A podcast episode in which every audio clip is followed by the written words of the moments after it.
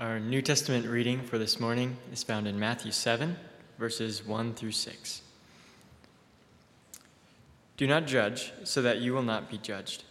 For in the way that you judge, you will be judged, and by your standard of your measure, it will be measured to you. Why do you look at the speck that is in your brother's eye, but do not notice the log that is in your own eye? Or how can you say to your brother, Let me take the speck out of your eye? And behold, the log is in your own eye. You hypocrite, first take the log out of your own eye, and then you will see clearly to take the speck out of your brother's eye. Do not give what is holy to dogs, and do not throw your pearls before the swine, or they will trample them under their feet and turn and tear you to pieces. Thank you, Tyler, for reading that for us so clearly this morning. Let's keep it open then in front of us as we turn to ask uh, for God's help today. Father, we need your help and uh, ask, therefore, that your Spirit would open our eyes so that today we might see ourselves as we really are and then be changed by your Spirit that we might better reflect the love and grace, the beauty and wonder of our Lord Jesus Christ, in whose precious name and for whose sake we pray. Amen. Westboro Baptist Church in Topeka, Kansas, is a family based cult fellowship built around its patriarch, Fred Phelps. they have, over the years, gained the reputation as one of the most hate filled and condemnatory groups in America, relishing in the prospect of eternal damnation and delighting to pronounce it against the sinners who surround them. They particularly specialize in anti gay vitriol. The church came to public attention in June 1991 when they began their picketing ministry. In light with their tightly held beliefs on predestination, the picketing is not aimed to evangelize or win the lost, but just to announce the coming damnation. Since 1991, they have engaged in over 40,000 pickets, on average, six protests a day, harassing local businesses, including a local restaurant, every day, three times a day, because the owner employs a woman engaged in a same sex lifestyle. But perhaps most sickening of all was the attempt of the group following the death of a student, Matthew Shepard, in a gay hate crime in 1998, to build a granite monument in a park in Wyoming, declaring, Matthew Shepard entered hell October the 12th, 1998, in defiance of God's warning. The monument was banned by local zoning, but nevertheless, they went ahead and put it on their website a virtual memorial to Matthew Shepard, which depicts him burning in hell. This morning, we need to understand, in the clearest possible terms, that this grotesque kind of spiritual superiority has no place in the Christian life. And even if we aren't as crass as that, yet secretly in our own hearts, and perhaps in micro areas of our own church culture, we need to see that any kind of judgmentalism like this is not fit for the gospel of grace. And that's clear as we turn to chapter 7, verse 1, as Jesus commands, in the simplest and clearest of terms, do not judge. A couple of weeks ago, Jesus was condemning showy religion, and we felt the rebuke of that. Now he turns to censorious religion. And this call of Jesus is revolutionary. If we were to live this out this coming week and month, it would be liberating and transformatory of our own lives and culture. One commentator puts it like this, and it's no exaggeration. This section of the Sermon on the Mount consists of five short verses and only 100 words. And yet, it is hardly too much to say, at face value, that this is the most staggering document ever presented to mankind. In these five verses, we are told more about the nature of man, the meaning of life, and the importance of conducts and the art of living and the importance of life and the secret of happiness and the way out of trouble and the way to approach God and the emancipation of the soul and the salvation of the world than all philosophers and theologians and servants put together have told us. It explains the great law it is vastly more important that a man, still more a child, be taught the meaning of these five verses than he should learn anything else that is taught in school or college. There is nothing to be found in the ordinary course of study. There is nothing to be learned in any library or laboratory that is one millionth as important as the information contained here. If it was ever possible to justify the fanatical saying, burn the rest of the books, for it is all in this one, it would be in reference to these words, our text today. Because what Jesus is alerting us to is the twin danger of condemnation and then accommodation. And those are our two headings this morning, which you can find on your sheets if you're taking notes. First, condemnation. Do not judge, says Jesus. It's actually the most famous Bible verse. Some years ago, the most famous Bible verse was John 3:16, but now it's this one. Do not judge. The world's most famous verse actually is the world's favorite verse because it seems to mesh perfectly with the zeitgeist of our culture diversity, tolerance, and inclusion. There are no black and whites, just 50 shades of moral grey. Um, there are no absolutes because every lifestyle choice is just a variant on the same spectrum. Uh, who you choose to marry, well, I choose to marry somebody else. Um, I choose to cohabit. Um, I'm non binary, but don't judge or you will be judged. But it can't mean that because we can't compromise truth. Jesus is Lord a king to whom moral categories do matter. Yet this same spirit still infects our culture and many churches. Uh, many will say, why can't we just be a community of love? Why do we have to call sin out? Why do we have to impose church discipline? What did Jesus say? Don't judge. But in Matthew 18, Jesus commands that we are to impose church discipline when those who seek to live in a lifestyle other than that which Jesus outlines continue to defy his words. So, what does it mean, don't judge? And the key to understanding this is a Greek word that Jesus uses for judge, which is the Greek word krino. And that word krino is borrowed from the law court. It is a word of judicial pronouncements. It means to condemn, to be disparaging, fault finding, or disapproving. It is to be condemnatory, hypercritical, or scathing of others. This then is very different to a loving admonition in faithful evangelism as we try to address the lifestyle of the person wanting to become a Christian. This then is very different to church discipline, where the love of the congregation for the person under discipline is seeking to restore him by grace. Krino, this judgment from the law court, is condemnatory. The motive is not to lovingly win, to lovingly restore, but to condemn. As I mount my own moral high horse, and look down on you in disgust, with a merciless condemnation and a bitter disdain. And the reason we're all prone to this is because at the very heart of sin is the desire to take God's place and to be judged. We love to be the one who decides on right and wrong. We love to be the one who looks right.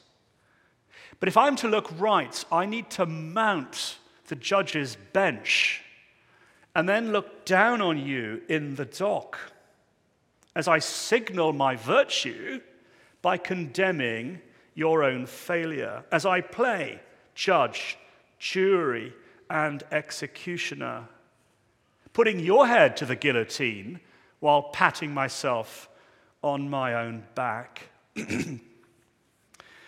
when I was a law student, uh, one of the things that was the most fun of all wasn't in the law library reading the books, but the week when I got the chance to sit with a judge in court. And it was terrific fun. Six feet above contradiction, and looking down on the court and the guy behind bars in the dock. And the moment I felt most empowered was back in the chambers behind the uh, judge's seat, where he was considering what sentence to pass and asked for my advice. I gave it, and then he completely ignored what I said. But the point was, it was strangely empowering to sit with the judge. But in actual fact, the place I belong is not on the judge's seats, but behind bars in the dock. And the Apostle James says as much Brothers and sisters, don't slander one another. Anyone who speaks against a brother or a sister judges them and speaks against the law and judges it. But when you judge the law, you are not keeping it, but sitting in judgment on it, because there is only one lawgiver and judge, the one who is able to save and destroy. But who are you to judge your neighbor? Yet those who engage in this kind of censorious fault finding live by a double standard, as I'm blind to my own failings, yet critical of others. John Calvin puts it like this this vice is attended by some strange enjoyments. For there is hardly a person who is not tickled by inquiring into other people's faults. As we tut tut at others within society, or even tut tut and speak negatively about others within our church fellowship. And let me just say, as our culture continues to descend into dissipation and increasing ungodliness, what is going to happen is that the culture that we were part of in the Venn diagram overlap, the circles are going to increasingly separate, aren't they? As we say to ourselves, we can't be part of that lifestyle anymore. And therefore, for us as Christians, especially as elections come up, the temptation to condemn others who are living the alternative lifestyle is going to be increasingly strong. Here's the point we are different, but we're not better. We are different because the Spirit of God is in us and the blood of Jesus has rescued us. But you are not better. Because had Jesus not intervened by the power of his Spirit, or if hypothetically he was to remove his Spirit, which he can't, but hypothetically, if he did, we would revert immediately to that lifestyle from which we have been saved. In my last charge in England, uh, I would literally have to walk to church, sidestepping the vomits on the sidewalk, outside the nightclub, the morning after, the night before. And as I walked in my tie and jacket, sidestepping the vomit the morning after the night before, the temptation for me to feel superior and better as I headed to church to preach the gospel was strong. And I had to say to myself, yes, I am different by the mercy of God, but I'm not better. And were it not for the gospel of grace, I would be part of that disgusting life as well. And so the command, do not judge, is now followed by a warning so that you will not be judged. In Hinduism and Buddhism, karma is the force generated by a person's actions in this life, which transmits into the next. It's actually brought out best of all in the movie Gladiator, where that line is said by Russell Crowe what you do in this life echoes into eternity.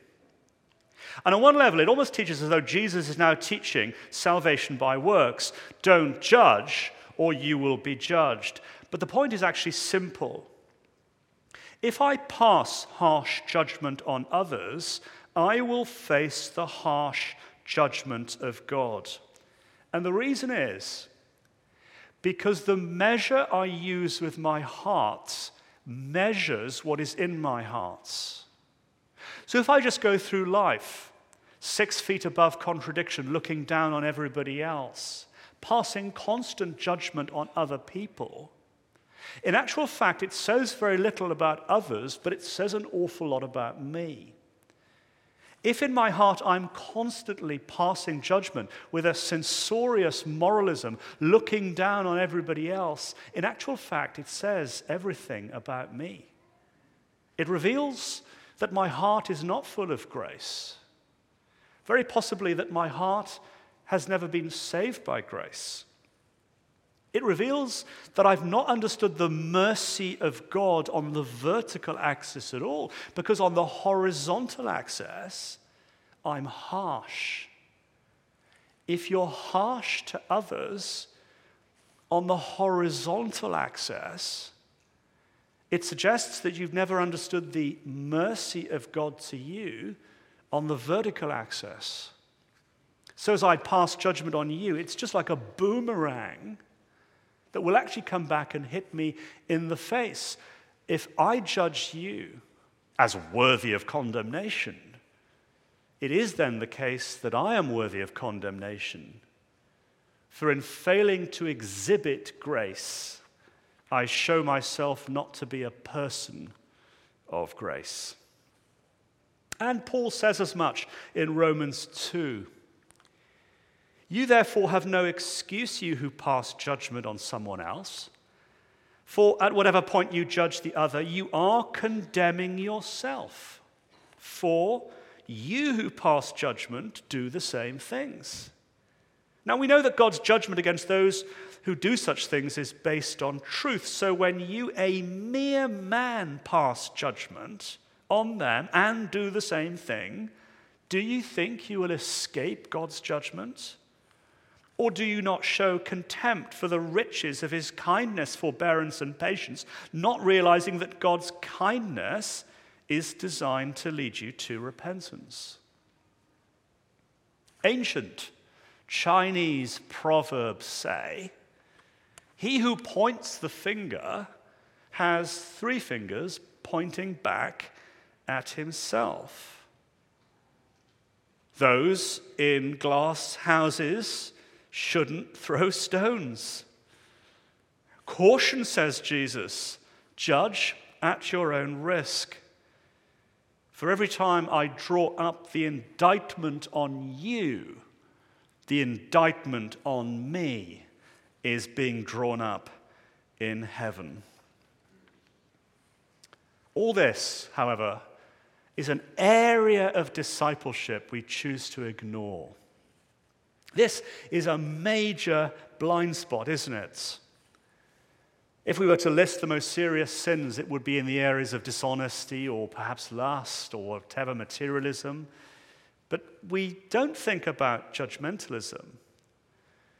Yet, to underline the full horror of our hypocrisy, Jesus in verse 3 now enters into the, word, the world of exaggeration and hyperbole. Have a look at what he says. Why do you look at the speck that is in your brother's eye, but don't notice the log that is in your own eye? Or how can you say to your brother, Let me take out that speck from your eye, and look not at the log that is in your own eye? So you're in the carpentry workshop and you're planing away at some lumber or woods, and then suddenly this tiny little splinter enters into this guy's eye and he heads off to urgent care. And you're in urgent care with this uh, speck in your eye of sawdust, and the nurse says, The, um, the doctor will be in soon to take care of your eye. Uh, he's a very good eye surgeon, and he will need to go in and get it out. It's a tiny speck, and um, he will need to make sure it's removed in case of infection. And after a while, you wait for about an hour or something like that, the door swings open, and in comes the eye surgeon. and it's really weird because as he comes in, he's hauling this enormous plank of wood, this, this, this beam of timber, of lumber that is stuck in his own eye. And he, he drags himself in with this, this beam of lumber, and the blood is pouring out of his eye. And you say, Doctor, are you all right? Oh, don't worry about me, he says. It's you I'm worried about. I gather that there's a little bit of sawdust in your eye. But, doctor, you've got a, a, a, a, um, a beam of wood stuck in your right eye, and there's blood pouring out. Yes, yes, yes. Don't worry about me. It's little you I'm worried about. I'm here to get that little piece of sawdust out of your eye. It's a bizarre, grotesque, obscene picture, isn't it? Yet, it's actually what we're like when we point out sin in someone else without first attending to the sin in our own lives. You hypocrites, says Jesus. This would be eye doctor is a hypocrite. That word we saw a few weeks ago uh, belongs in the world of Hollywood or Broadway. It means mask wearer or actor, donning the costume, playing the parts. And in verse 4, Jesus' tone is one of outrage and incredulity. How could you? How dare you? It's not that it's wrong to point out sin in the lives of others, and we need to have a culture within our church that we're able to do that as we lovingly admonish one another. Actually, letting sin go unchecked in the life of any church is sick and dangerous. But the point is, as I attend to my brother with his minor problem, I do need to attend to myself with my major problem. Physician, heal thyself. First, let me deal with my sin, and then I can turn to serve you by helping you with yours. Hypocrite, says Jesus. it's the only time in the Gospel of Matthew, that word hypocrites is used not of the crowds out there, but of the disciple in here. And the point about this man is he doesn't really care about the glory of God or his own brother. No, the reason he's pointing out the sin in the life of the other is that so he can feel better about himself as he boosts his own ego in spiritual narcissism. But the point Jesus is teaching is that Christianity is not a moral code to be imposed on others. It is a reformation I am to impose on myself. And it starts from the baseline of a brokenness that accepts the full depth of my own sin. That the problem is not cosmic evil out there, but personal rebellion in here. In the Westminster Shorter Catechism, question 31, those who embrace Christ without first enduring genuine misery at sin have not really embraced Christ. For the essence of true Christianity is not seeking to reform others, but myself. Some years ago, there was a competition um, in a newspaper called the Times of London, where significant members of the uh, aristocracy were invited to respond to the question. The question was, What is wrong with the world? And various politicians and bishops wrote in as they pontificated that the problem with the world is the state of society or class division or people's addictions and bad habits. But one correspondent wrote in, his name was G.K. Chesterton, What is wrong with the world? He wrote, Dear Sir, I am G.K. Chesterton. If we're going to renovate our own lives, we need to start looking in the mirror. As Michael Jackson said, I'm starting with the man in the mirror. And as the Canadian psychologist Jordan Peterson puts it in his book, 12 Rules for Life, Rule 6 set your own house in order before you criticize the world. How then do we go about removing this, this beam from our own lives and eyes? How then do we get it out? And that's the point. Because the answer is we can't. Because the answer is only the Spirit of Jesus can do that. Because the point is only the saving death of Jesus can do that. We can only see ourselves as we really are through the death of Jesus and the work of the Spirit in us. The point is that this condemnation of others, this, this blindness to self, is so part of who we are. Only God can change us. And so it's a prayer, isn't it? Help me to see myself as I really am. And by your Spirit, Father, change me and humble me that I might live with self awareness and humility towards you. But before we move on, let me just say how attractive our church would be if we took this command seriously. Do not judge. How attractive would this congregation be if instead of arrogant censorship, there was in fact humble self examination? What an oasis of grace and love and acceptance and freedom this congregation would be if instead of pointing the finger and tut tutting at everybody else, actually the finger was pointed at me in self examination through the Spirit of grace. So there's our first point. It is one of condemnation, question mark, as we repent of that. But here's the second it is accommodation. Because if the Westboro community is one extreme, then inclusive church is another. And mainline denominations like the Episcopalians and the Methodists have understood that in order to accommodate the hostility within society, what we need to do is to pivot. The culture is hostile now to the gospel, so we need to pivot and amend the gospel and change our doctrines so that the hard lines of the Bible's teaching become the soft lines of inclusion and tolerance.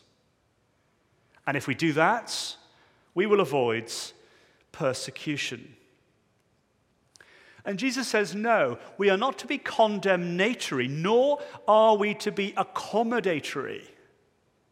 Jesus says, do not give what is holy to dogs, and don't throw your pearls before pigs, or they will trample them under feet and turn you and tear you to pieces. America is a dog loving country, but ancient Israel was not. The dogs here are not cute. These are not labradoodles. They're not cuddly family pets.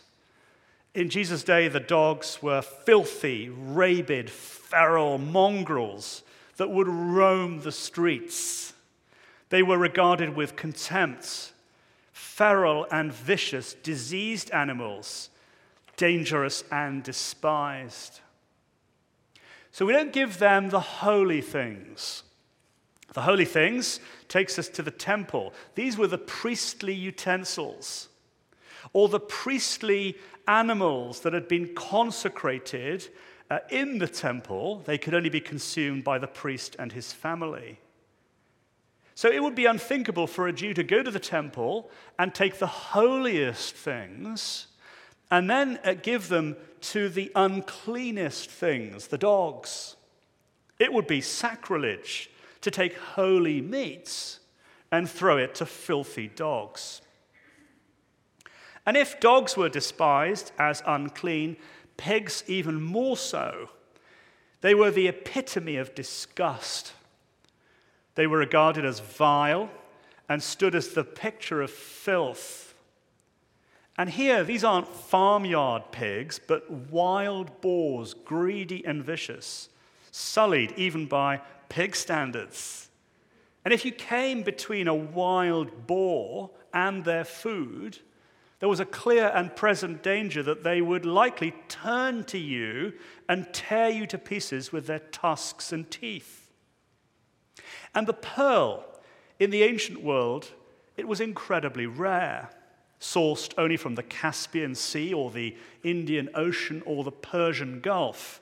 In order to buy one, it was common for a merchant to sell his own business to get it. They were the most precious stones and of incalculable value. So you don't take the pearl, you don't take the holy things and then give them to the pigs and the dogs. You don't take the precious thing and give it to the vilest and most dangerous thing. The point that Jesus is teaching here is that whilst we do preach the gospel of Jesus Christ to all, nevertheless, when the gospel is preached, a fault line will open up between those who are being saved and those who are being hardened. And sometimes when the gospel is preached, the response from those who are being hardened will be vicious and violent. Sometimes the gospel will provoke a deep antipathy, aggression, and antagonism as it cements gospel enemies in their raging rebellion. This picture is actually quite frightening. Uh, these dogs threaten and snarl. These pigs charge against you. So let sleeping dogs lie. Don't provoke them. And there are two reasons not to provoke them. The first is because it risks the holiness of God as they trample the kingdom underfoot. But the second is for the safety of the disciple, because it's possible they might turn around and actually try to kill you. So we obey our marching orders as we preach the gospel to all the earth. We do so freely because we don't know who's listening. Are they children who will be adopted in, or are they the dogs? But as we preach the gospel and then encounter this kind of hostility, don't allow the kingdom of Jesus, the gospel of repentance, to incite further sin. Don't allow the kingdom of Jesus to provoke the enemy into further rebellion and antagonism. All of this takes us to a debate that was live in the early church which was really a debate around Matthew 10, where Jesus says, When you preach the gospel in one town and are rejected, flee to the next. And the debate was really between Tertullian and Origen. Tertullian's position was that all flights was apostasy. His view was that in Matthew 10, it's not a template for all mission, but just for the initial disciples. All flight is apostasy. Stand firm, said Tertullian. Preach the gospel and be martyred there and then for it. And it was Tertullian that came up with the famous line the blood of the martyrs is seed. And we add the seed of the church. The blood of the martyrs is the seed of the church. But Origen said no. To engage the enemy and to do so is to provoke sin, indeed, murder the loving thing is to withdraw. This is the New Testament pattern. If you're persecuted in one place, move to the next. And he wrote this It is not dishonorable to avoid exposing oneself to danger, but to guard carefully against them. When this is done, not through fear of death, but from a desire to benefit others by remaining in life until the proper time. He said, It is not cowardice, but obedience to the command of the master, that I may preserve my strength and employ it for the benefit of others. Tertullian is wrong. Origen is right. Don't provoke the enemy unnecessarily. I had a friend uh, in England who worked in a university department. And this particular university department was full of LGBTQI activists and Muslims. And they would, they would bait him to try and get him to say something. And their aim was clear so that he might say something anti Islamic or anti LGBTQ, so that they could report him to human resources, so that they could vilify him on Facebook, and then oust him from the departments. And he came to me and he said, What do I do? I want to do the Great Commission and tell them the gospel, but they are raging against God in their hearts. He said, It's a vicious place to be. I said, Say nothing. Don't answer. Live a quiet life of godliness and proclaim the gospel as you relate to them in love. The first ever usage of the word refugee in English language came in the 16th and 17th century from the French word refuge. And it had a very specific meaning in those days, referring to the Protestants who had left France following the revocation of the Edict of Nantes in 1685. Around 200,000 fled the uh, French Catholic government, fearing persecution and violence. The decision to flee had followed the horror of the 23rd of August, 1572, the St. Bartholomew Day massacre, which uh, led to the murder and massacre of 70,000 French Huguenots who were loyal to Calvin's teaching as the streets of Paris ran red with bloods. And they fled. Those who couldn't flee were murdered, they were excommunicated and imprisoned for 30 uh, to 35 years that decision to flee was right because the culture and the climate in France was highly hostile to evangelical Christians. They fled because staying was dangerous. And actually, in God's economy, their decision to flee meant that England was filled with reformed believers who then actually served the Great Reformation in England as it was raging under Bishops Latimer, Ridley, and Cranmer in the UK. Accommodation and condemnation, two mistakes and dangers Jesus wants us to be aware of today. Condemnation. We don't go around the world looking down on others and pointing our finger and condemning in a censoriousness of spirits. But equally, accommodation. We don't pivot into inclusive church. We don't accommodate sin. Jesus says we are to be those who live a life of truth and grace. And I think, what about you? This surely is pictured beautifully in that episode in the Gospels where Jesus meets the woman caught in adultery. He doesn't condemn her, but neither does he accommodate her sin. He doesn't condemn her, he forgives her her sin. He loves her with a heart full of grace and mercy. But he doesn't accommodate because the command is to go now and leave your life of sin. This is the mark of the true church. This is the mark of the authentic Christian as we live a life of truth and grace. Grace as I repent of judging you, yet truth as I seek to live a life in line with the lordship of Jesus and the beauty of his grace, in thankfulness to him, because as he hung at Calvary, he bore the full weight of our guilt the judgment I deserve. And as we marvel at the forgiveness of his sin, we long to be a people by his spirits who live lives of truth and grace. Let's pray together then as we sit.